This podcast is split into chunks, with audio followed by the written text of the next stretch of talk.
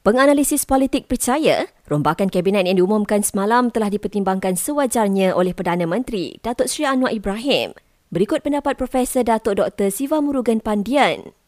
Dalam sepanjang satu tahun, barangkali Datuk Seri Anwar telah melihat dan juga meneliti prestasi uh, kepimpinan beliau dan dirasakan perlu dikekalkan majoritinya dan uh, pengguguran hanya dilakukan dalam konteks yang kecil tetapi menambah baik bertujuan supaya ia dapat memenuhi aspirasi kerajaan madani untuk empat tahun akan datang.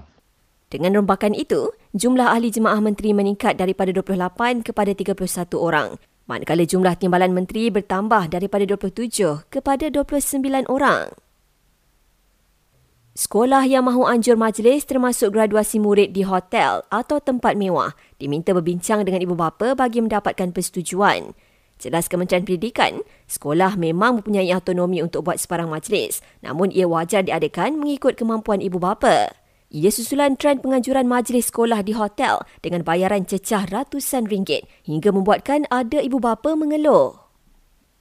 Polis KL sudah tahan lelaki yang dilapor memandu melulu hingga menyebabkan empat sekeluarga yang menaiki motosikal terbabit nahas di lebuh raya Sungai Besi. KPDN nafi dakwaan di media sosial kononnya subsidi diesel akan dihapus bagi penggunaan kenderaan permula bulan depan. Dan pasangan selebriti Aida Jebat dan Nabil Mahir berkongsi berita gembira dikurniakan cahaya mata kedua seorang bayi lelaki.